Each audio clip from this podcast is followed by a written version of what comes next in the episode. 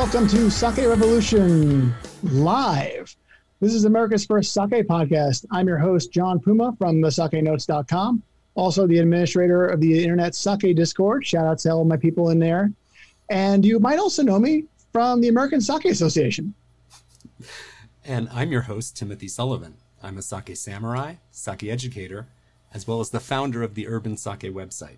And together, John and I will be tasting and chatting about all things sake and doing our best to make it fun and easy to understand.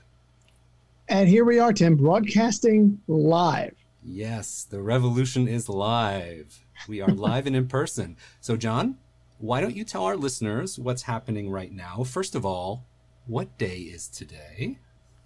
Well, well, Tim, we're not quite in person just yet, but today is Sake Day. It's October 1st, 2020. We've somehow made it to October. Uh, and we are broadcasting live from the American Sake Association's Sake Day USA online sake festival and fundraiser. This is a an event that has a nice, diverse schedule of sake tastings, seminars, a little cooking. You guys probably saw some of that. A workout video, things that we didn't quite expect, and of course, live sake podcasting. The goal of the American Sake Association is to spread uh, good vibes uh, today on Sake Day into everyone's home. Absolutely. And for the first time ever, we're doing this live. We have a live audience with us listening in. I want to say hi to everyone in the chat. Uh, please Hello, let us everybody. know where you're from and what you're drinking. We are so excited to have you. And I want to know if anybody is excited for the Sake Education Corner. Or are you excited to taste some sake together? Well, I'm excited for both. John, I hope you brought some special and very nice sake for today. Because it is sake day, I decided to splash out, go a Uh-huh. little crazy, and I Uh-huh. might have something in the Daiginjo department for our sake. For me. For you, you, Daiginjo? Yes. That's very unlike you. But uh, Sake Day only comes once a year. And I know that you're really excited and anxious to sip that Daiginjo. Uh, it's very interesting that you're the guy who wants to get right into the sake today. It's usually the other way around. But I think we need to take a slight detour into the sake education corner. People might be curious as to exactly what um, what Sake Day is. Yes, why do we have sake day? I mean, What? Yeah, what is that? we have to admit there's kind of a day for everything, right? There's step siblings day and all kinds of days. But sake day is really having a moment. It's really time for sake day to step forward. And I hope that this webinar and this podcast episode is really going to help bring sake day forward. Let me tell you a little bit about how sake day developed and where it all came from. So, first of all, you have to understand that in Japan, rice is always harvested in September. So that means that all the rice is coming from the fields that's grown over the summer in October. So October 1st became the unofficial start day for the sake brewing season. So October 1st became known as Sake Day as a way to mark the beginning of the brewing season and kind of focus everyone's attention on the start of the brewing season. So it had like a practical usage. Yeah. Okay. right. So it, it's it's a way to mark the beginning of sake brewing. But there's another more ancient reason that sake is tied with October. All right, I like ancient reasons. So tell me about this. Well, do you know about the Chinese zodiac? Have you ever heard of that? I, I have. So everyone, like I'm a dog, like everyone is born under a certain sign. Thanks for the heads up, Tim. I'm do you know what your Chinese sign is? I, I don't actually. Oh, hmm. I don't either. But I'm a dog. I'm a dog. My partner is a horse, and there's one animal for all the 12 months of the year. Hmm. And the animal associated with October is the rooster. And Okay. if you look at the original kanji or Japanese character for rooster, it is very, very close to the kanji for sake. Okay. Yeah. So the kanji, the way you write the word rooster and the way you write the word sake are very, very close. So it's almost like an ancient play on words kind of thing. And Huh. that is another reason that sake is connected to October. I, I have been notified that I am a snake. Okay. So, in case there was any question, we've got that figured out. I I don't know if snakes and dogs are on the harmony triangle. Uh, does it? Is that like the education corner? What, what's the harmony triangle? Well, there's certain like certain years apart you're supposed to get along if you're on the harmony triangle. But uh, anyway, we get along just fine, I think. I think so. so far, at least. so there's one final one final way that we look into sake day, and that is the Japan Sake and Shochu Makers Association in 1978 made it official, and they declared Sake Day to be October 1st. So ever since 1978, we have the modern understanding of Sake Day. And mm-hmm. I think it grew from a national thing in, in Japan to a real international sensation because breweries started opening up all over the world and people wanted to celebrate sake. And I think the biggest problem we have with sake day now in the modern era is that when they want to kampai and drink sake in Japan, it's like three o'clock in the morning here. So that's why we needed our Sake Day USA because I couldn't get myself out of bed at three in the morning to kampai with my Japanese friends. You couldn't? I couldn't. No. Ah, you gotta give that extra mile, Tim. uh, I was actually lucky enough to be in Japan during a sake day a few years back. Mm. I was uh, excited to go to lo- you know local izakayas and see how they were going to be celebrating. And a lot of places had some had interesting stuff. And one thing I found out is that there's a a brewery that releases a a specific bottle on sake day every year. Wow, that's so cool. Hagino Shuzo does a Hagino Tsuru, and it's the interesting thing is that their the logo of this sake that they release on Sake Day is uh, is big um, black frame glasses, and I can't stop seeing that when I look at you today. So I know that bottle. Day. I yeah. know that bottle. It's like a little line drawing with glasses. Right, right, right. And That's it's and it's, it's like bottle? the logo is part of it.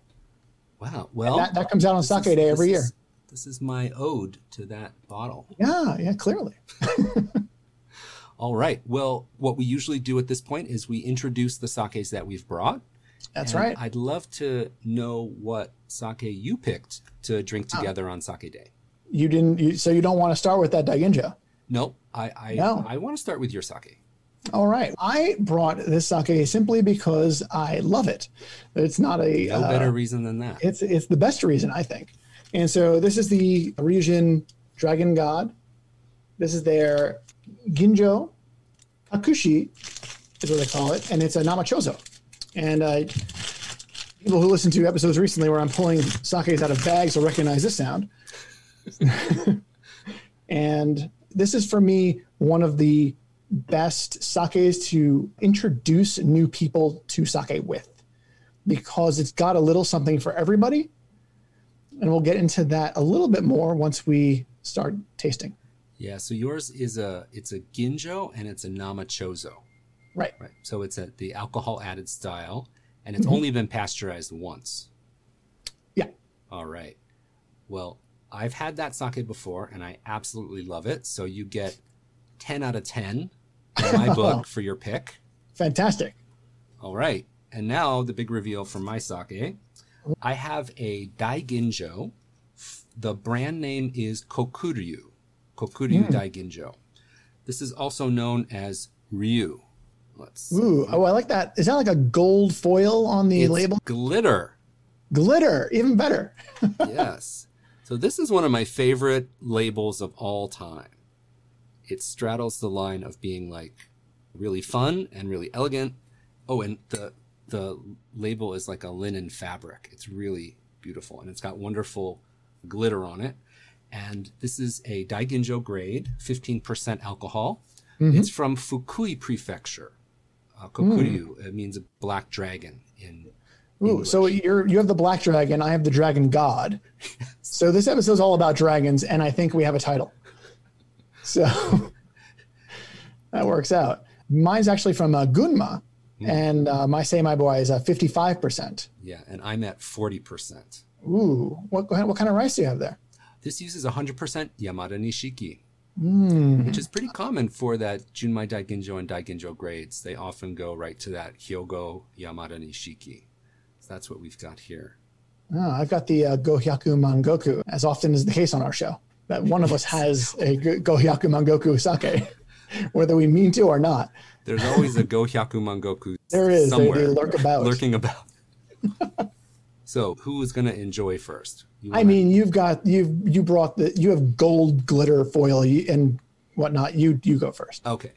So um, I'm going to open this Daiginjo. I'm not going to fight you on that. I'll go first. and uh, this has a open this up. All right. All right. So I'm going to go ahead. I have a very interesting sake wine Ooh. glass here. I'm going to pour this in. That is a very nice glass. So what we do here is we evaluate the sake. So I'm going to go ahead and give this a smell. Oh wow, Yeah. it smells very rich. Mm, almost. We've talked about this term perfumed. It's a, a dense, rich, floral, perfumey type of aroma. Intoxicating aroma. It is Intoxicating. Ooh, I like that. beautiful. Mm. Yeah. There's there's all just on the back note, really subtle but very pleasing. There's a bit of spiciness too. Like almost it ends with a little note of cinnamon. Sometimes in perfume they have a spice note as well. It's Mhm. very very much like that. Hmm. Mm, just lovely. And there's some very ripe melon, ma- not not gentle wafting. not wafting melon. Not this wafting, Is ripe. okay. This is ripe. This is right in front of me. mm. It's really, really, really delicious aroma. Okay, let's taste this. Mmm.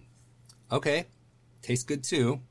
All right, we like that. It, it, if it was amazing aroma and then the flavor didn't live up to that, we'd be a little disappointed right now. Well, the body of this sake is actually a little bit lighter than I expected. Really, The aroma Okay. is so perfumed and so deep and rich, and like I said, a little spicy. I thought this would be more coating on the palate, that it would be richer, but I'm noticing it has an acidity of 0.9, so it has a Hmm. low acidity even for sake, which Yeah, that has is low acidity. strangely low. Yeah.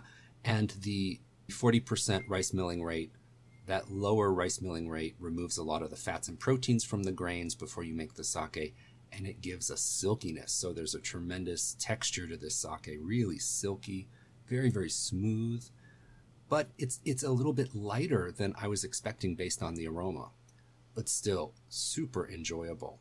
And the finish does linger a little bit. So in that way, it has a lovely wine-like quality in that it does mm-hmm. the the finish lingers and this is a savoring sake this is one you're going to sip on Ooh. savor it and just enjoy That's you see the. It's interesting that the the texture and that lingering quality to it is there, considering how uh, light on the palate it was. Usually, that's something that kind of comes with having something that's a little bit more, uh, a little more has a little more viscosity to it. So that's an interesting Yeah. combination. yeah but It sounds delightful. it's really really good you could pair this with appetizers very easily but it is a very classic fruity daiginjo with a little bit of that uh, rich aroma So you're saying I would enjoy the sake a great deal? Is that what you're telling me? the very first episodes of Sake Revolution, it was before COVID, and we would record them together. And John and I would sit in the same room and we would taste each other's sake and we would talk about it. About a foot away from each other, people. You wouldn't believe it. I know. No masks. and Drinking got the same bottle. Oh, it was horrifying now. and now John and I are always drinking something different. And I'm always like, God, I wish I could try that. Yeah. I'm in that position right now. I want that. I'm like, oh, that, that looks really nice. yeah, very, very good. Hmm. Well, I might as well open this up. Yes, go for it. Okay. See, that, that's not Foley work. We do this live. And I just have a, uh regular old stemmed wine glass today. I think that it's important to kind of use things they have on hand. They're easy to get. And the aroma here is also intoxicating, but probably in a different way. And I'm not saying it's boozy or anything like that. I'm, I'm just saying that it's a, a lot of fruit comes across and it's Mm. very tropical. It's making a very intense promise to me about how fruity it's going to be. It's basically that that aroma is just telling me that I should expect a fruit bomb when I sip on this. Now let's find out if it's being honest. We want sakes that under promise and over deliver. Yeah.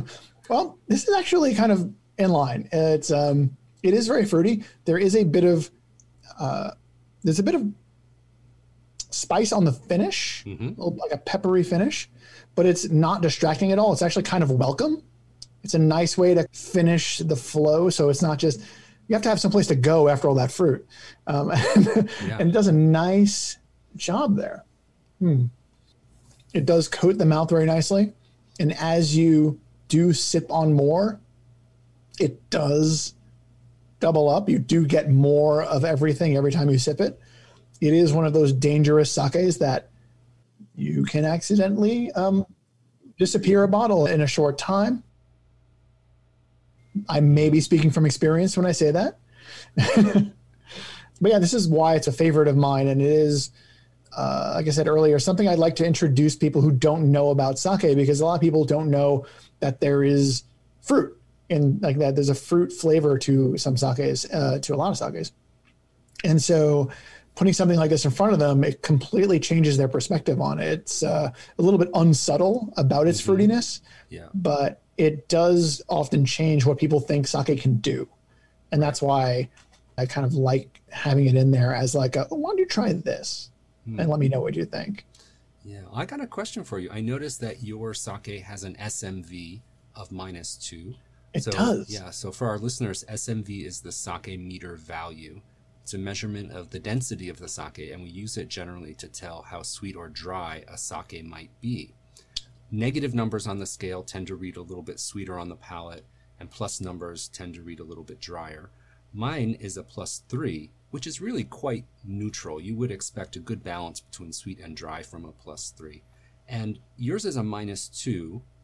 When you taste it, are you picking up on any overt sweetness at all, or, or is it really integrated? You know, it's much more fruit than sweet. I mean, there is a certain level of it, obviously, but yeah, I'm not sure where that's going because it is quite balanced. It's not Mm. coming across overtly sweet. The acidity on this is only 1.3, so it's also not. It's not going to be neutralized by high acidity, which is something that I think we've encountered in the past uh, on the show. But yeah, it's just they do a really nice job. I think also since this is a little bit higher in alcohol, this is listed as 16 and a half. I think on the bottle it's 16 slash 17 percent. hmm Maybe the alcohol content is helping to neutralize that a little bit, but it does balance really nicely. Hmm. Yeah, that's great. Well, I just took another sip of mine, and Uh-huh. I'm, I'm kind of in hog heaven over here. Is this, I- is this I- what you're going to be drinking for the balance of the evening? I hate to break it to everyone on the webinar, but when we were kampai-ing with everybody at 3 p.m. this afternoon, I was faking it. I did not have sake in my cup. I was waiting for this. I knew that I was going to get to drink this. So wait, this is the first sake you've had all No. day. No, no, no.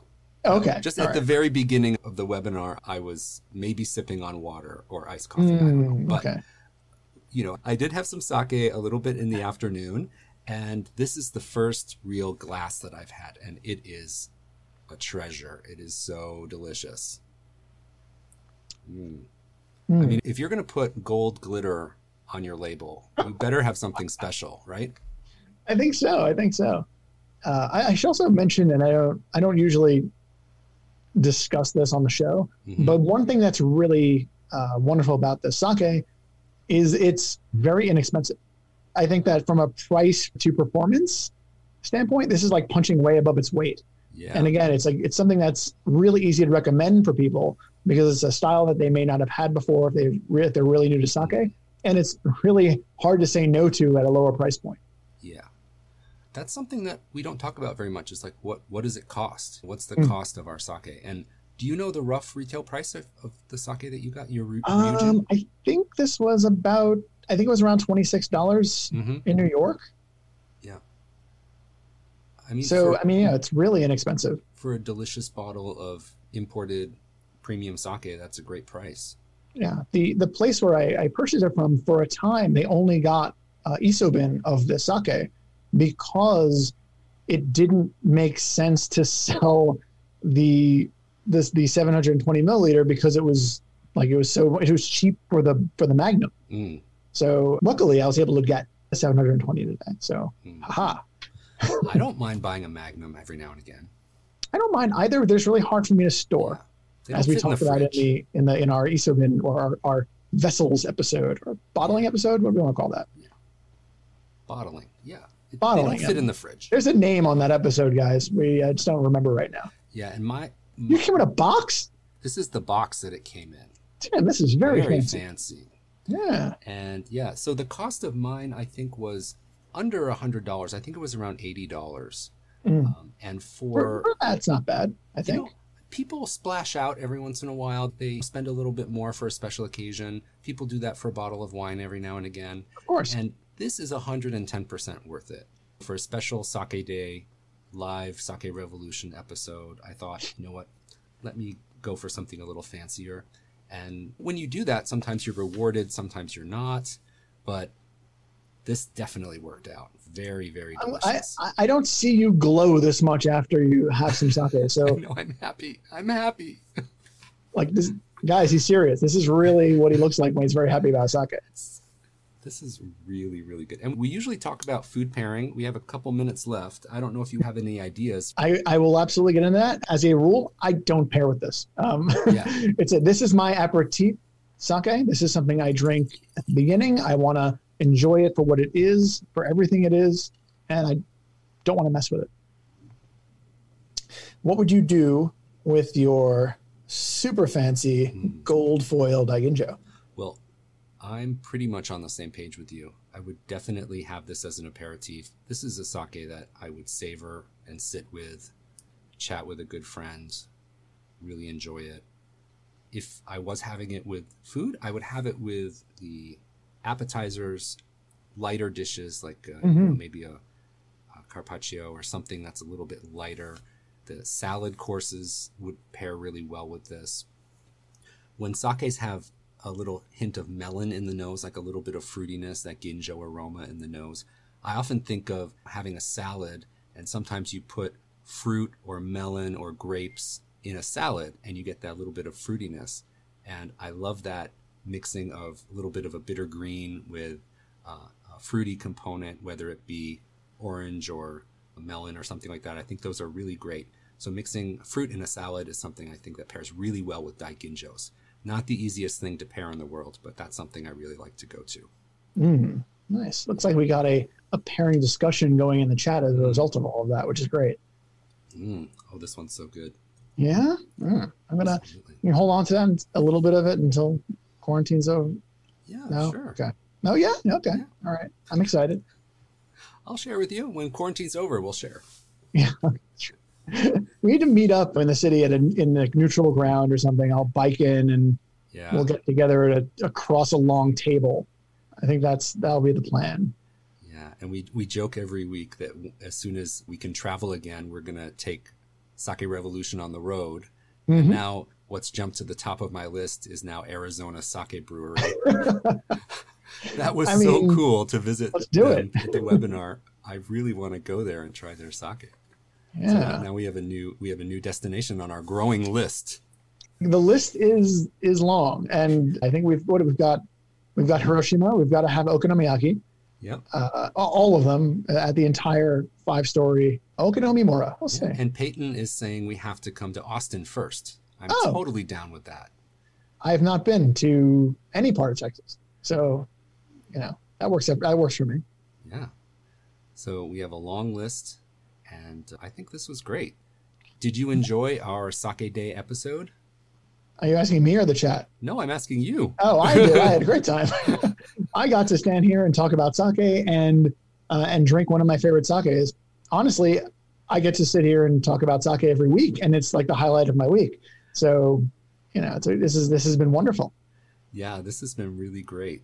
And it's been so much fun. We recently had our 25th episode anniversary. So we did 25 episodes and we Mhm. hit 5,000 downloads. So we're on track and we love to hear from uh, all of our listeners.